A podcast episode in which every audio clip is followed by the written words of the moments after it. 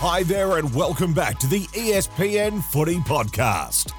Hello, everybody. Welcome to the ESPN Footy Podcast once again, an off-season special where we're going to look at the trade and free agency periods just gone and look forward to the AFL draft with the help of ESPN expert Chris Doerre. I'm Matt Walsh. I'm joined by Jake Michaels and Champion Data's Christian Joly, as per usual. Chris, good to have you in the studio again. First time for about three years. We were trying to work out that it's been, uh, but your busy season is well and truly underway for ESPN, looking at uh, all the uh, best juniors in the in the country. How's it all going?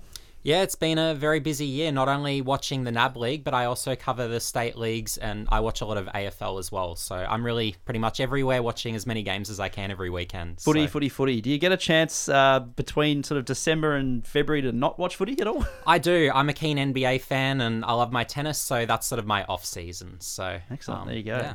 Well, if you want to read some of Chris's stuff, it is definitely on the website all the time, espn.com.au forward slash AFL. Uh, there's a bunch of stuff coming out in the next few weeks as the draft approaches. Uh, there's a bunch of stuff already on there, including the power rankings each month. Uh, Chris goes through and ranks uh, all the players that are going to be in this year's draft, uh, and uh, they change month to month, so make sure you do check those out. Uh, before we get stuck into the draft stuff, though, Jake, good to be speaking to you again uh, during the off season, just whittling away there at your computer again. Um, trades and free agencies. We Yeah. the consensus we came to in the pre-podcast meeting was that it was a pretty big off-season. A lot of big names changed hands. Some bombshell deals went through. Uh, a bit of controversy here and there. Some some some surprise names put themselves up to be traded and uh, and got their wish, and some others didn't. Uh, I mean, what, you got to take stock somewhere, but it was a big couple of weeks. Where do you want to start? it might be recency bias or whatever you want to call it, but I feel like this this trade period had m- more happening in it than previous years. We probably didn't have the massive superstar name moving club, but there were a lot of B plus to A minus graders. Uh, uh, a best and fairest winner move club. yeah, he did. Um, Friend of the pod, Josh, Dunkley. Uh, yeah, but I but I don't as much as we love Dunkley, and I think a lot of and I and I'm very bullish on what he's going to achieve at Brisbane.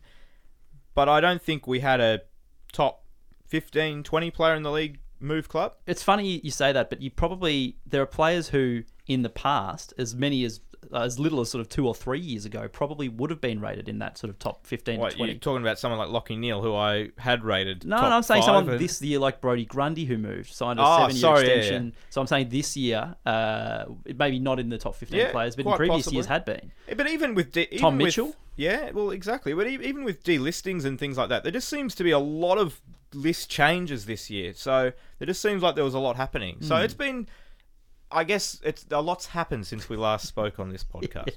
It's only been a few weeks, but you're right, a lot has happened. Christian, you were saying before that uh, you've sort of turned your attention away from footy in the last couple of weeks, and, and will continue to turn your attention away from footy because Champion Data is doing uh, something a little bit different. I don't know if you can actually reveal this in the pod, but if you can, what what are you up to? Uh, so yeah, um, we started uh, in twenty at the start of this year, twenty twenty two. We covered the Premier Lacrosse League over in the US, uh, which is an outdoor lacrosse uh, league.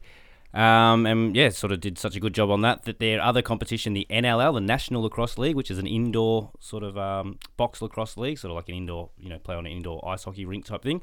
Uh, we'll also be capturing their stats for It's a lot this year. smaller. Yeah, a lot of a lot of smaller, a lot smaller field. Um, five on five compared to I think it's seven on seven in the in the outdoor one. Uh, yeah, so we're sort of um, got yeah fifteen. It's fifteen franchises or cities that gonna you know host games. We've got to train up about sixty staff before December fourth to get this season under the way. So yeah, sort of uh, becoming a little bit of a lacrosse expert in the last couple of months. You're gonna head over. Uh, yeah, we might have to just to train up some of the staff. How does footy compare to lacrosse in terms of? I mean, I know they're both 360 degree games. Do you find that there can be a few similarities you can pinch from footy and say, "Oh, this is a stat you guys should be recording"? Oh, very much, and it, it comes down to the way uh, it's just way champion data was built from day one is the possessional based call. So we call every time someone gets the ball in AFL. It's the same in lacrosse. They they want to record the goals, the assists, the turnovers. We found it's easier if you actually call every single pass and every time someone gets the ball, you can work out the turnovers and the assists, you know, derived from that. So, sort of. Um, yeah, sort of. It's the way we've been doing footy for about 24 years. As I said, we did the PLL at the start of the year, and it sort of probably blew their mind a little bit in terms of we could actually see every time someone has got the ball and when that is. Um, and we're sort of applying that to the next lacrosse league as well. So I think that's sort of yeah re- received quite well by the leagues that they'll actually get a lot more data than they actually asked for. There you go. Stay tuned. I think we've got a lacrosse podcast starting next year. as well. I can't say I watch a lot of lacrosse, but hey, I'll give it a go one day. Uh, Chris, while we've got you in, just talking about the trades and the free agencies, uh, you wrote a piece, uh, basically trade grades for every club, uh, how they fared in the in the, the off season or the early part of the off season. So you can uh, read that on ESPN.com.au, as I said earlier. But your early winners and losers, the big clubs, how do you think they went? Sure. So the big winners. So clearly Geelong getting Bowes and pick seven, phenomenal stuff there. Um, Brisbane being able to add both Dunkley and Gunston, and then having enough picks where they should be able to get Ashcroft and Fletcher is phenomenal. And then Richmond now finally have a midfield, adding Taranto and Hopper. So they were phenomenal outcomes. Jake, you thought the Power had a really good off season as well. Yeah, I think they did. Uh, I was very, very high on Port. I think in the last our last episode when we sort of threw it ahead to to uh, to next season, and I think they're going to make a jump. I, I don't think they're f- they're falling off. If you go, if you go back six seven months ago, a lot of people picked Port to win the flag this year. I think a couple of people in this room did. So I might have, yeah. yeah, so I think they they haven't really lost anything. I mean, Amon's gone, but I think everyone expected that throughout the year. Um, to bring in Horne-Francis, who, um, as you were saying just off air, Chris, that he what he was able to produce last season before being drafted, uh, if he can if he can recapture that form and then take that next step, which a lot of people expect him to do as a former number one pick. I mean, they're gonna. He's just adding to what's already a strong midfield with a couple of the younger guys stepping up again this year. And I looked at some of the numbers for Horne-Francis, and you know, like compare him to what he is. So the teenagers that he played against this year, and he sort of he you know he didn't set the world on fire when you're looking at rankings in terms of the competition or at North Melbourne, but he was the sort of second uh, or sixth most rating points of any um, teenager across the competition. I think he was second in total, and sort of the most contested possessions, 8.2. Next most for any teen teenager was Tyler Sonsie, who played, I think, six games for Richmond. He was six and a half contested possessions per game. And Horne-Francis third for tackles per game. So we, we know at Sanford he was a inside beast. He could get the ball on the outside. He mm. could finish and, you know, kick some goals and some highlights. But in terms of the season he just had playing in, you know, a pretty tough season at North Melbourne, they weren't getting a lot of free ball. To see him rank so highly in contested possessions and tackles, I was sort of you know, I take it a step back, looking at those numbers, going, yeah, he's. I think he's travelling fine. There was just too much expectations, and the club was too hard. But at Yeah. Port, he could, yeah, he could become a, you know, a top twenty midfielder within a year or two, easy. and you can't underestimate how much how much goes into like being wanting to be at the place you're at. Like I think if he's now settled and happy being at Port, he's going to be a far better player, and he's still young. He's he's I I just think Port is going to take that step back into the into the eight and potentially the top four uh, next they're- season with a softer draw as well. And they really added to their forward half. So we talk about Horne-Francis. I know, uh, you know, just talked about his good tackler and pressure numbers, but he is he's a sort of a forward attacking midfielder. And then they've added, we added Willie Rioli. Orazio Fantasia could come back, who hasn't played all Yeah. year. And then you've got Butters and Rozee, who can, you know, if they get s- s- a more solid season under their belt, it's a pretty dangerous forward line, I think. you, you look at North and you think, you know, well, they had to get something in in return. Um, it probably wasn't ideal, Chris. Now, you've been watching the draft for a long time. The value of high picks, though, where can you kind of put the value on someone who doesn't want to be at your club, uh, and then you, you have to just sort of take kind of what you what you're offered. Yeah, look, I considered the return to be adequate or about as good as they could have gotten in the end. And look, obviously, the it's a PR nightmare where if you're losing Horne-Francis, a former number one, if you're trading away this year's number one as well, look, that doesn't look good. But all things considered, I believe that they might actually, at picks two and three, be picking the guys that, they, that were actually their preference, So you even would at number one. Would you say uh, clubs would be more likely to want to, uh, if you got offered two and three for one in any given year, having watched the draft for as long as you have, w- would you take that more years than not? Um, it certainly, if I could get two and three for just pick one, absolutely, with absolutely I think you do that every margin. year without yeah. even Yeah. without even going in blind, not even knowing the players. I think you'd take that every time. Two- two, two chances to get in and the three. league. Yeah, And if it was pick look at the- three and nine, maybe you think about it. If two in the top ten, but it's two and three. I mean, how often have we seen the second or third or fourth or fifth best player be better than the first player? Yeah, and we can even look at the points value of like when we look at the bidding, how many points that's worth. Well, um, picks two and three would be worth well over um, four thousand points, whereas pick one is worth three thousand. So comfortably, um, you'd be taking picks two and three. Teams that probably didn't have such a great off season. Um, those teams, so obviously Gold Coast losing some key players, but having to throw Bowes in that trade, or sorry, losing pick seven in the trade with Bowes wasn't great. Um, additionally, I had amongst the losers, um, who did I have? I had Melbourne, where I, I didn't like the addition of Grundy. I just don't think that fits with Gawn. Where I, I'm worried for them that um, Gawn will be relegated to playing forward, given Grundy when he played, even going back in time with Jarrod Witts, it just didn't really work there. It was a bit different, I think, when you look at someone like Luke Jackson, who's so much younger than Max Mm, Gawn. So there was a clear sort of path there for um, sort of Jackson to eventually sort of take over the number one role and, and have a really good apprenticeship under one of the, the best leaders in the game. But you look at Grundy and Gawn, and they're not dissimilar in age. I, don't, I think Grundy's only a couple of years younger than, than Max Gawn is. So it is kind of a perplexing move when they're both clearly number one rucks, Jake. Yeah, it's it's strange, but it, it, it's something that could work wonders and they win a flag, or it could be disastrous. And I think we'll know pretty early on in the season how it's going to go. I, I mean, I don't need to say it again how I feel about Ruckman, but yeah, I just think now they've got the two best Ruckman in the league that I think a lot of people would say. So what have they penciled into in the flag now? I reckon every time next year, Christian, I think next time, every time that Jake mentions, you know my thoughts on Ruckman on this podcast, we got to take a drink of something. I reckon every second week. well, I mean, seriously, like, why? If if Max Gawn's so good, why are they going out and getting It's- Brodie it- Grundy? it is. It's really unusual. We've been, you know, debating about it in the office, and everyone's got their own opinions and that. But it comes out to they've they've added an elite player. Like he is an elite player. He's not an elite ruckman. You look at Grundy and going back to you know contested possession numbers and some of his ground ball numbers. He was in the elite bracket of the competition of, of all players. So it is. It's a funny one. You can't play two rucks all the time. Um, Geelong showed that you can sort of play, you know, with Rhys Stanley as a as a back half ruckman, and then have Tom Hawkins or um, someone like Blicavs coming into your forward half ruck. But you're right. Grundy has never shown he's been a great forward. He's more of a number one ruckman and plays as a midfielder. Gawn has rested forward. It, it was really, really good in 2021. 2022, who his, ac- his accuracy and just his, his target numbers were not woeful, but were quite low. Pretty so, Yeah, woeful. so it, it didn't look as great. So it's, it's worked one year, hasn't worked the second. But again, I just, yeah, look at Brodie Grundy and say, how can you pass up bringing in an elite player that wants to come to your club?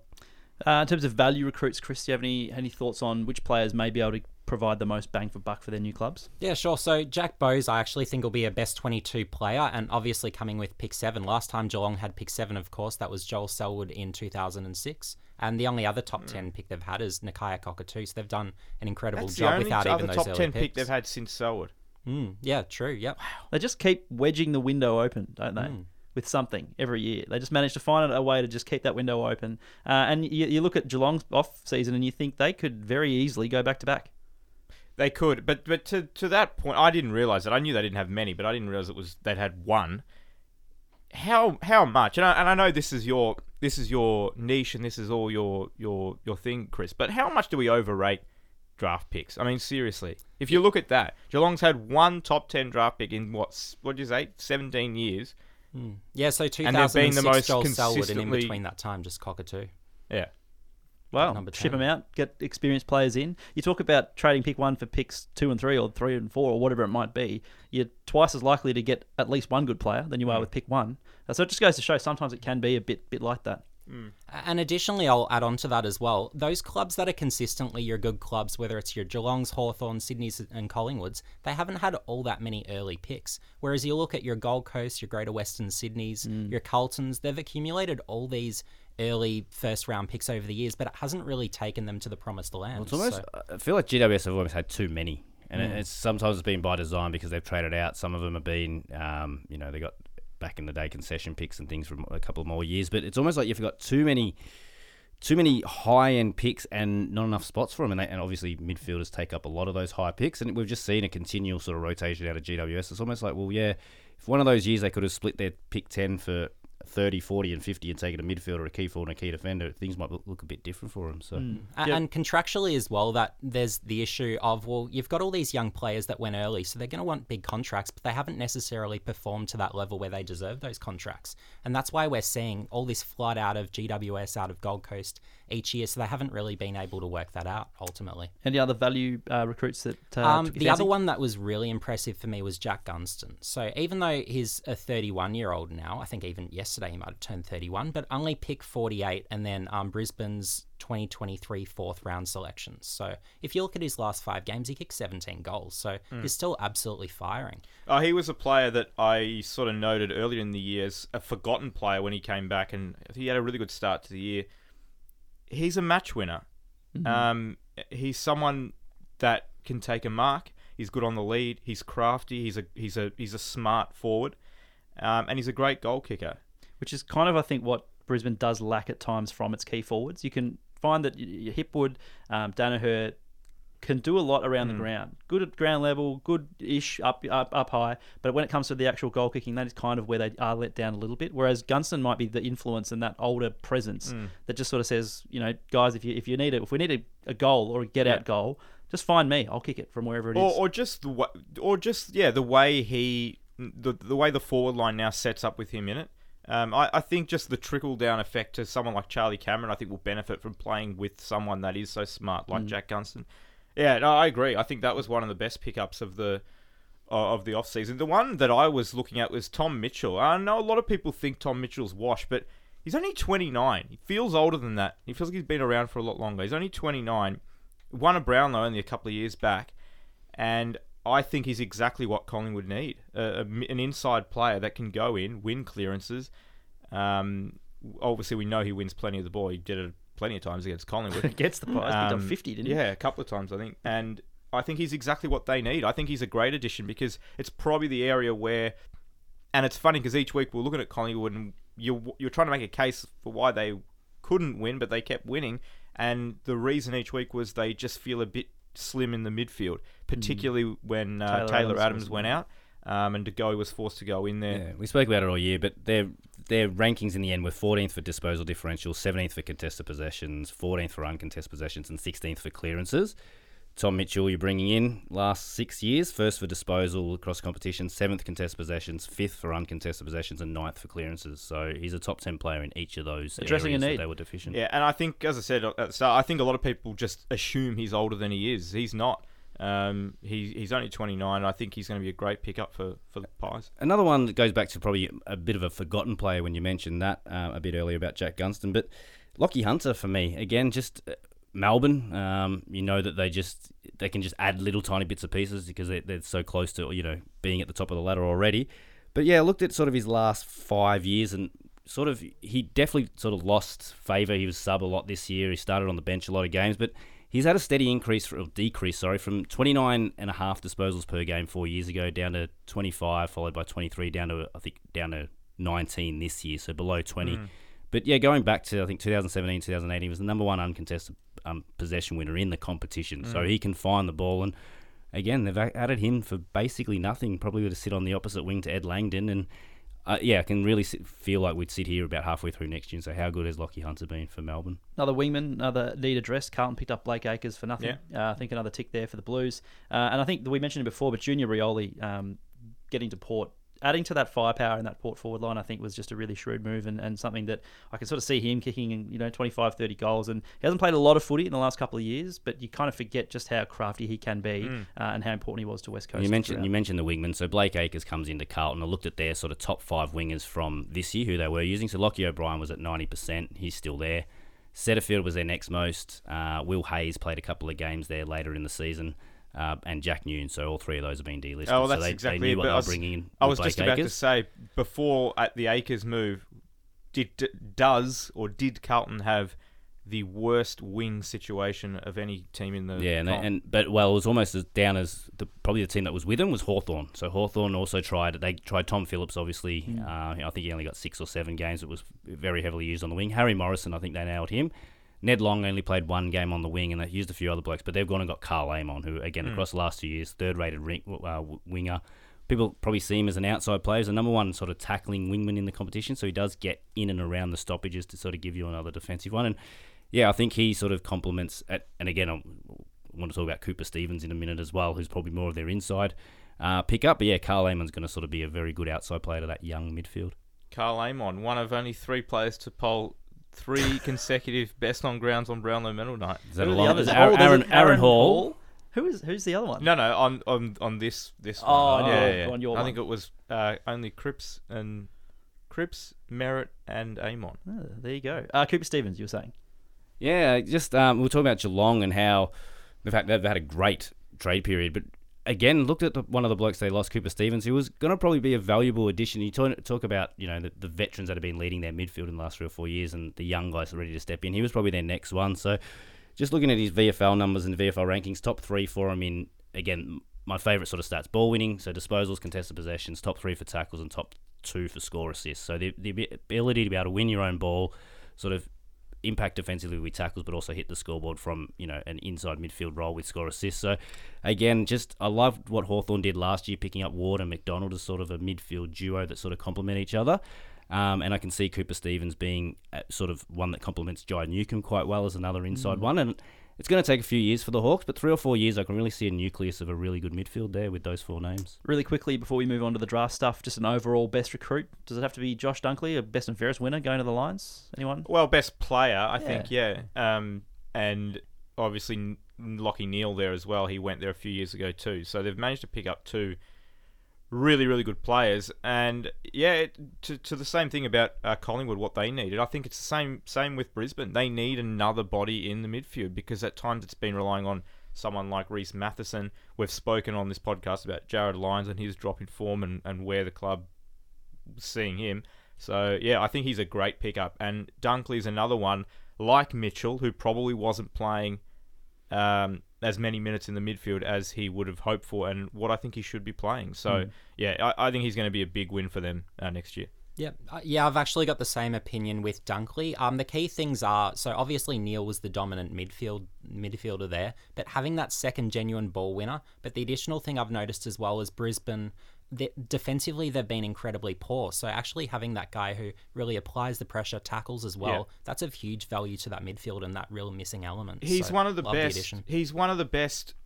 I, I don't know what if the, if it's on the stats, but the Smothers one percent is Dunkley um, tackling. Pressure have, have a look for a couple of years, but I do remember we, we did dig, dig that up when he first joined ESPN. He was you know number one in Smothers across his career, like from the time he played or yeah. something. So he's always been up there for that. Yeah, the one percenter type stuff.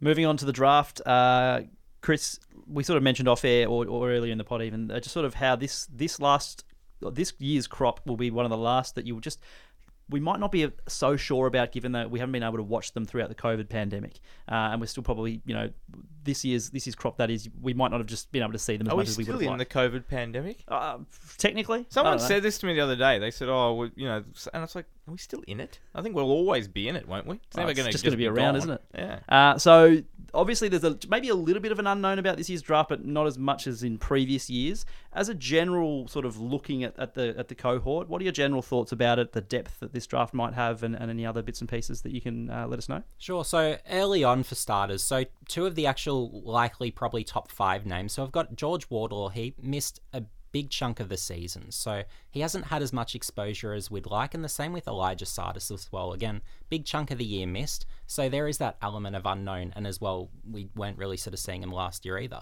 So that's one of the interesting things. But what's what I find really fascinating with this year's draft is I'm finding just the amount of players that are great both as midfielders and forwards, I've never really seen that dynamic in play before. So I don't know if it's just that all the prospects coming through have been watching a lot of your Dusty Martins, Christian Petracca's, Marcus Bontempelli's, but it's certainly the way they're playing it really genuinely looks that way.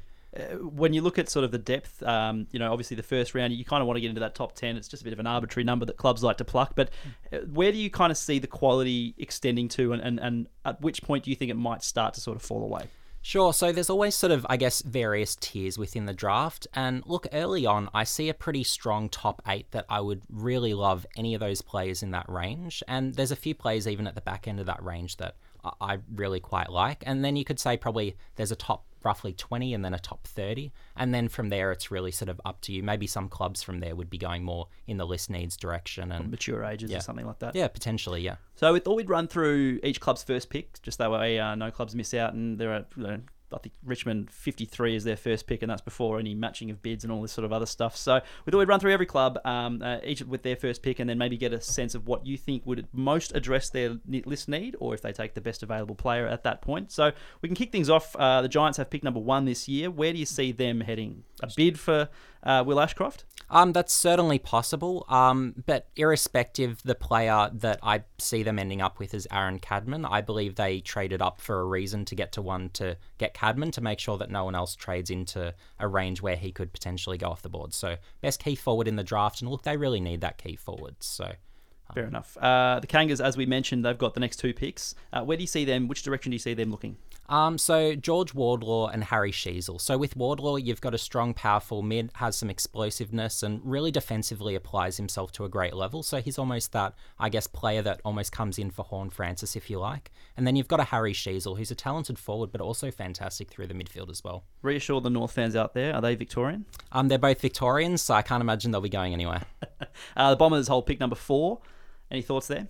Yeah, sure. So um, I, I think they'll probably go towards a midfielder. So Elijah Tsatas, on best available basis, would probably be the pick I'm suspecting at this stage. And then the Suns at five. Yep. So um, maybe a Bailey Humphrey. So given they lost Rankine, they might be looking for that forward mid sort of talent. So with Humphrey is a really powerful, strong marking forward, but also can go through the midfield, win his own ball. The Hawks have pick number six, and Christian, as you kind of mentioned before, they'll just continue to add these pieces as they go, uh, and they seem to be building a group that's quite a young and, and exciting group. What kind of position do you think they're going to address in this year's draft, Chris? Sure. So, um, given obviously Mitchell and O'Meara have gone, I think they'll be definitely going for a midfielder. So, I, I think maybe a Cam Mackenzie might be a chance. And and what sort of player is he? Um, so he's a classy mid, has some explosiveness, but can win his own ball. So he's a very balanced sort of inside outside mid where whether he's winning it or receiving, he can do a bit of everything. Need to get the Warpedo back in there. Yeah, the um the Cats, as we mentioned earlier, got uh, the pick number seven shipped to them for the Jack in the, in the Jack Bowes trade. Uh, the Cats likely to use that on a certain player. Yeah, I, I think if he's there, I think Jhye Clark, so a local Geelong Falcons talent, I think they've really earmarked with that pick. So Just an, and just another part of their perfect off season if they end up with Jhye Clark. Trust me, it's just they've, they've had it pretty well at the moment, and he's he's definitely a top five talent, and he's a local boy if they get him at seven. My they're- they're question laughing. is, wouldn't you let him go off somewhere else, let another club develop him, and then just Yeah. lure him back home in a couple of years like they seem to do? I mean, it's yeah, it's not crazy to suggest that. Uh, okay, well there you go. So the Eagles have pick eight. yeah, so um, maybe a Reuben Ginbey might be a Can, you, chance can there. you take ten players with pick eight? I feel like West Coast need about ten players. Yeah, their, their midfielders really, I guess, in a stage where they really need to regenerate their list, where you've got a lot of aging talents. They need to start bringing in some good youth. So, um, again, me might be a chance as that sort of strong bodied, sort of ball winning mid, good distributor. Um, was previously a defender, but during the under 18 champs, he was really consistent as a mid, and that was his new position. And just looking at West Coast across the year, I think they had from their midfield setup. I think they had three guys that were under twenty seven that spent a little bit of time in there. It was Luke Foley, Connor West, and uh, third name escapes me. But I just remember looking at their centre bounce setup was still she, uh, Yo. I think Kelly was just Shuey. turned twenty seven. Yeah, Shuey was in there towards the end of the season. So definitely sort of. Sort of a lot of their list play this year, but not many of them were used in the midfield. We saw Brady Hough and guys like that used behind the ball and up forward, but yeah, genuine midfielders on that list. They took Campbell Chesser, who was injured all the last year, so he's he's a midfielder that will come into the team hopefully this year if he's fit. But definitely that's where they're devoid at the I moment. remember you were quite hot on Campbell Chesser as well. Before Um, no, he- he was one I actually rated quite a bit lower than Oh, where he was picked, actually. So, um, He's and again the numbers say the same as what you. It's all about speed with him. He's very very fast. and He looks very very good on the outside, but. We've seen the same with the numbers. He has he's not hasn't really dominated a game of footy, you know, twenty five touches or three goals and things like that. So he's yeah, he looks more like a complementary outside midfielder at the moment, but they've obviously got big raps on him. Uh, the Saints have had a pretty dismal offseason. We haven't even had a chance to talk about this, Jake. The Brett Ratten Rats. situation.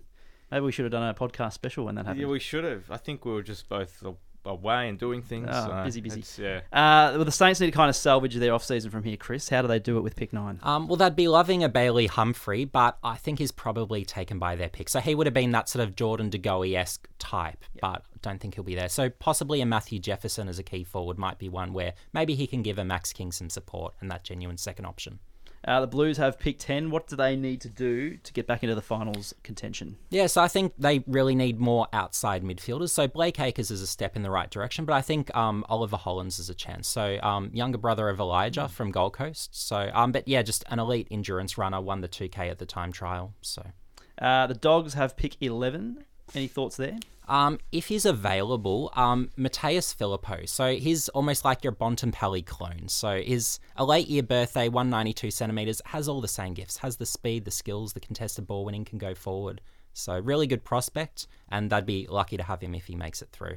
You kind of mentioned the combine and the 2KM time trial. What changes from before the combine to after the combine when you're looking at some of this stuff? Do you, do you really look at, at you know the the vertical leap results and go, oh yeah, that extra little bit or this player that stands out a bit, maybe there is a bit more than I previously thought. He can Like, how- jump one centimeter Yeah, higher. I'm no, going but to like- draft him ten places higher. how, how much does your thinking or the thinking of recruiters even change when you see some of this sort of stuff? Sure. So different recruiters will no doubt have different stances, but for me, look, over time, having seen the results, you can have a Joel Wilkinson win the 20 meter sprint, but ultimately not able to apply it in games. So I ultimately use the draft combine as a way to sort of gain additional context, and I really look at well, how do they play and how does what they do in game fit in with that? And I think there's there's a probably a good example of that this year in terms of um, a guy that sort of you got to be good to be in, invited to the combine. I think it's the top seventy or eighty prospects, so they're always on the club's radars. But Darcy Jones, the WA prospect too, broke the record in the agility test, and um, I don't think he would have been on many first round boards pre-draft combine, but he might be starting to sneak in there now. And I I just looked at his season, what he had to sort of, you know, you're trying to prove yourself in. Uh, in your draft year, so he started the year six Colts games, uh, so WAFL Colts games as a WA boy, then got into the champs, so had to play three champs games mid-season. Come back and played three WAFL League games, which is their senior team, and then finished with two reserves games. So he's basically played four different teams, four different roles. Probably hasn't been able to solidify that on-field exposure and you know got everyone excited. But come across to draft camp or draft combine, put up those results, and then you'd, you'd see a lot of recruiters go back, watch the tape, and say, okay, how do we, how does his in-game stuff apply to his you know his draft combine uh, testing? And yeah, I think he'll get get a bit higher in the draft board now. Yeah, and I'd say on Jones as well, he's one where he actually applies it in game. So in looking at him breaking the agility record, I'm not surprised at all. Just because of that sheer run and carry, he can run at 30 meters. Guys are traffic cones around him. It's just easy for him. So and he can just take on the game at will. So he's great to watch, and that's why he's in my top 20. Oh, we might get to him a bit further down the board. Uh, the D's at 13. Who are they probably likely to look? Another ruckman. yeah, so um, we'll have to see if he's available, but um, a Jedd Busslinger is a key defender. Not that Melbourne necessarily needed as their highest need, but a- another case of if he makes it this far would represent great value. Fair enough. Uh, the Swannies at 14. Um, so I'm looking at a bit of a hole in their midfield where you've got Josh Kennedy retiring, so I reckon maybe a Henry Huss Hustwayte is that 194 centimeter, so tall mid, but wins a good amount contested and great distributor by hand as well. Uh, the Pies at pick 16. So Collingwood really need more tools, um, and one who should be available is Isaac Keeler from Adelaide's Next Gen Academy. It would be the very top end of his range if he went there, but um, great talent, really athletic, good at ground level, can also go through the ruck. Now, remind everyone at home the rules that have changed recently in terms of uh, matching bids on academy prospects outside the top. Uh, sorry, inside the top 40. Yeah, so um, basically, any next gen academy players, they can just be picked outright by any club inside the top 40. So there's no opportunity to match. So there's no Jamarra Ugle-Hagan opportunity where you can be bid on at pick one, they can match. Doesn't happen anymore. So um, the likes of an Isaac Keeler won't be able to be matched. And it's the same with a Cam Mackenzie as well, who's part of the Saints next gen academy, where he'll probably go top 10. And um, yeah, there's no opportunity for the Saints to match unless he just gets to their pick. Then they can just choose to take him. If Fair enough. Uh, the few picks between Collingwood's pick at 16 and then the Crows at 23, but the Crows' first pick is 23. Uh, are they going to look local? Are they going to look elsewhere? Um, I've got a local talent in Harry Barnett. So for me, he's the best ruckman in this draft and great contested mark. But additionally, as well, he just wins a lot of the ball out of the ruck as well. So um, looks like a very developable player. Freo pick 30 is their first pick. Sure. So um, I've actually got the name Darcy Jones. So although he's top 20 in my power rankings, um, yeah, I, I think he might slip just because he's that shorter type. He'd be, he's certainly sub 180. And um, yeah, just has the speed, really introduces that outside flavour that um, Fremantle could definitely benefit something from. something that Freo definitely were lacking, especially in that final you saw it against Collingwood. The, the ability to break the lines. You got some really really good ball winners and really some uh, disciplined midfielders, but just that exciting line breaker is probably something Freo would love to add. Uh, you mentioned your draft board. You got a three round Phantom draft coming out this week as well. So we thought we'd give that a little plug espn.com.au forward slash AFL. Keep your eyes open. Uh, Port Adelaide, 33. We already talked about the really good off season that they've had. Their first pick comes in the 30s. If they can nail that, whew, tick, tick, tick. So the player that they would, I, I believe they would certainly love to have available is Ethan Phillips. So he won the Fothergill Round Mitchell Medal for the VFL's most promising young player. So um, key defender, just intercepts everything, really strong one on one. So I think he could be a key defense solution and an immediate one. And you know that they were trying to get Ratugolea to sort of turn him into, you know, the the, the talk was to turn him into a key defender to help out the Aliir. If you know they missed out on Ratugolea, if they can end up getting Phillips, they'll be happy with that. Uh, we've got two teams left. We mentioned uh, the Tigers off the top with their first pick in the 50s, uh, but Brisbane at 34. But this is a little misleading because they do have a couple of names that they'll be looking to take before that. Yeah, so basically, Brisbane's game plan during the trade period was let's accumulate as many picks in the 30s and 50s as we can in order to match bids. So they've got two father sons, Will Ashcroft, who either would be a pick one or two, depending on if he's bid on at pick one, and then you've got Jasper Fletcher. So two gun father sons, and they're certainly going to be matched. That's Brisbane's plan. In terms of how they've worked their, their points that they've accumulated, is it just those two and then get out, or is there a chance later in the draft as well they could? Um, well, look, there's still the opportunity, even in the lead up and on draft day, to make some potential switches. So they could decide potentially to take more, but um, they may just choose choose to take two. We'll have to see. And the vibe goes. is they're definitely going to be taking both. yeah, they'll definitely take both and match bids on both. Yeah. Cool. Uh, Tigers 53. Do you see much value lower in the order that they can sort of pick someone up?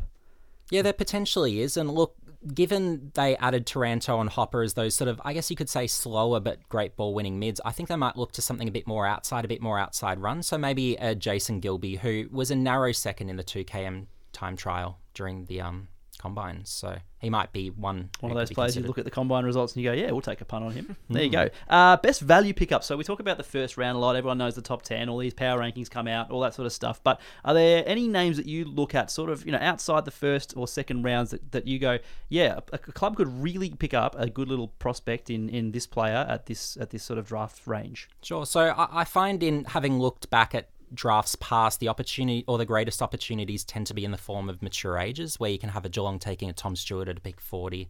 Um, this year I see two mature ages that are actually part of my top 20 power rankings, who on most AFL club draft boards would be rated much lower. So Casey Voss, who isn't a guarantee to even get drafted necessarily, he's someone that I consider a top 15 talent if he was Famous picked. name? Yeah, so son of Michael, of course. So it's surprising he hasn't been picked over That, the that year. is surprising, over the given given his surname. You'd almost you'd almost expect it to go the other way, where they take a punt on someone with that sort of surname. Why has no one given him a chance? Yeah, the major knock on him is probably the speed mostly, but he's one of those players where he's got the smarts, he's got the skills, great interceptor, um, good one on one, very competitive. So he's got all the tools to really just be a lock and load, best 22, pretty much any team player as in defense.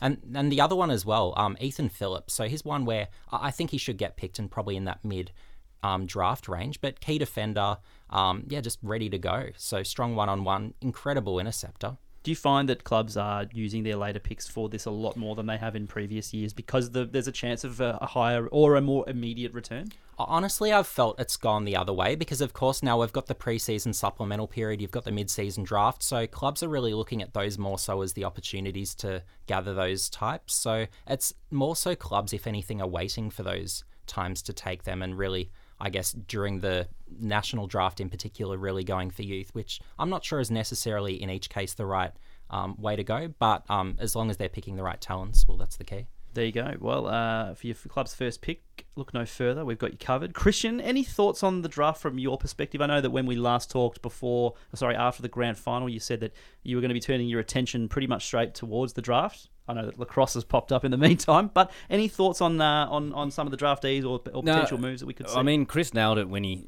when he first spoke about it. The first thing I look at is it's not a you know we sort of talk about the best players are midfielders. Not a draft where it's just all midfielders. There's just so many different types of midfielders. You've got two way running midfielders, as Chris said, a lot of attacking midfielders, mid forwards. Even someone like Sheezel, we got him more as a general forward. He's about a 55, 60% forward to 40% midfielder. Guys like that. So it, it to me, yeah, there just seems like a lot more um, sort of different types of players in the first 12 to 15 picks where you're not just getting like five gun ball winners, you're actually getting, um, we sort of talk about Phillipou and um, a couple of the other guys, uh, Hustwayte and things like that, the, the excitement factor about them that they've got. So, yeah, I think it, the, that's the one thing I noticed about the draft is it's not just ball winning you know. So you would in the expect then that there's probably more incentive for players, so sorry, for clubs to go after a list need instead of a, a best available. Because I think the the conversation that you kind of hear crop up every year is: do you go best available, do you go list need, and maybe reach for someone? But clearly, that seems like the early part of this draft. There's almost something for everyone if you really need to pick, pick the eyes out of it. sort of a little bit like that in trade period too. I think a lot more attacking players and even mid forwards sort of get picked up in this trade period. Not a lot of defenders. I know, as you know, sort of said, Ratugolea was targeted for Port and things like that. So, so maybe some of the deals didn't fall through. But a lot more forwards and attacking midfielders sort of seem to change hands this year. Um, so again, I think. You know, again, there's going to be a few good defenders early, but I think it's going to be a very, very first 30 picks. Everyone's going to sort of be attacking to their best offensive, you know, or their attacking half. Um, you know, so it sort of depends on what type of ball movement clubs use and which player sort of fits in with their sort of style. I think in those first thirty. And the other thing I'd note as well is, of course, on draft day now, there's the opportunity to make draft day trades. So on both days of the draft. So basically, clubs can, when they identify it, they can actually get into a sweet spot in the draft, whether it's to, maybe it's to identify a need where they might identify, say, a tier of players they consider pretty evenly, and then they can potentially get that player that fills a need later on. Mm. So. And we've we've seen clubs being able to exploit that quite well, either taking on uh, lower picks to, to, to slide a bit if they're happy to sort of pick someone a bit lower down the spectrum to you know, get a bit of value in uh, and help out another club. Uh, and you find that I think list managers over time uh, will learn to not not pick holes in this sort of rule, but learn to use this rule to their best advantage as well in coming years. And and if they say they, they are chasing a more defensively minded player or a key defender, they might not need to be active in the draft as early as they think. And so you can kind of sort of see pick swaps and all that sort of stuff happening. Uh, in- interesting stuff. Like I said, Chris, you've got a lot of content coming up for the website. So um, the three round Phantom draft, as I said on Friday, coming this week. Uh, next week, going to look at a dossier on how North Melbourne can reinvent their list. Uh, some other little interesting bits and pieces, of course, the November power rankings, and then uh, leading up to the draft, a, a number of bits and pieces. So you're going to be busy. Yep, that's my busy time of year. Not much sleep, but um, it's fun nonetheless, and I get December to rest up. Well, we very much thank you for coming into the studio. First time in a few years, as we mentioned. So thank you very much for making the effort. Uh, we appreciate the work that you do, and we appreciate that you've come in. Uh, so thanks again. And Jake, good to speak with you as always. Bits Good to and be back. Good to listen to all that. Yeah. Uh, take a few notes. Oh, I'm definitely not the expert night. on this sort of stuff. So it's nice when we get Chris in and we can just sort of sit back and let the podcast episode write itself. Absolutely. So uh, no, it'll be good. I think we might be doing another one closer to the uh, to draft day. Very subtle of you. Very nice. Uh, I was almost going to forget that. But yes, we will do another podcast uh, leading up to draft day. Maybe in the week before. Uh, we'll talk about your final, your final power rankings, uh, any late moves, and all that sort of stuff. Christian, always good to have you in the studio. Uh, enjoy the lacrosse season. I will. Yeah. Yeah. Look forward to it. It'd be good fun. Chris, uh, thanks again for coming in. Thanks for having me. To everyone at home, we'll speak to you in about a month or so. Listen to all the latest episodes by subscribing to the ESPN Footy Pod, wherever you get your podcasts.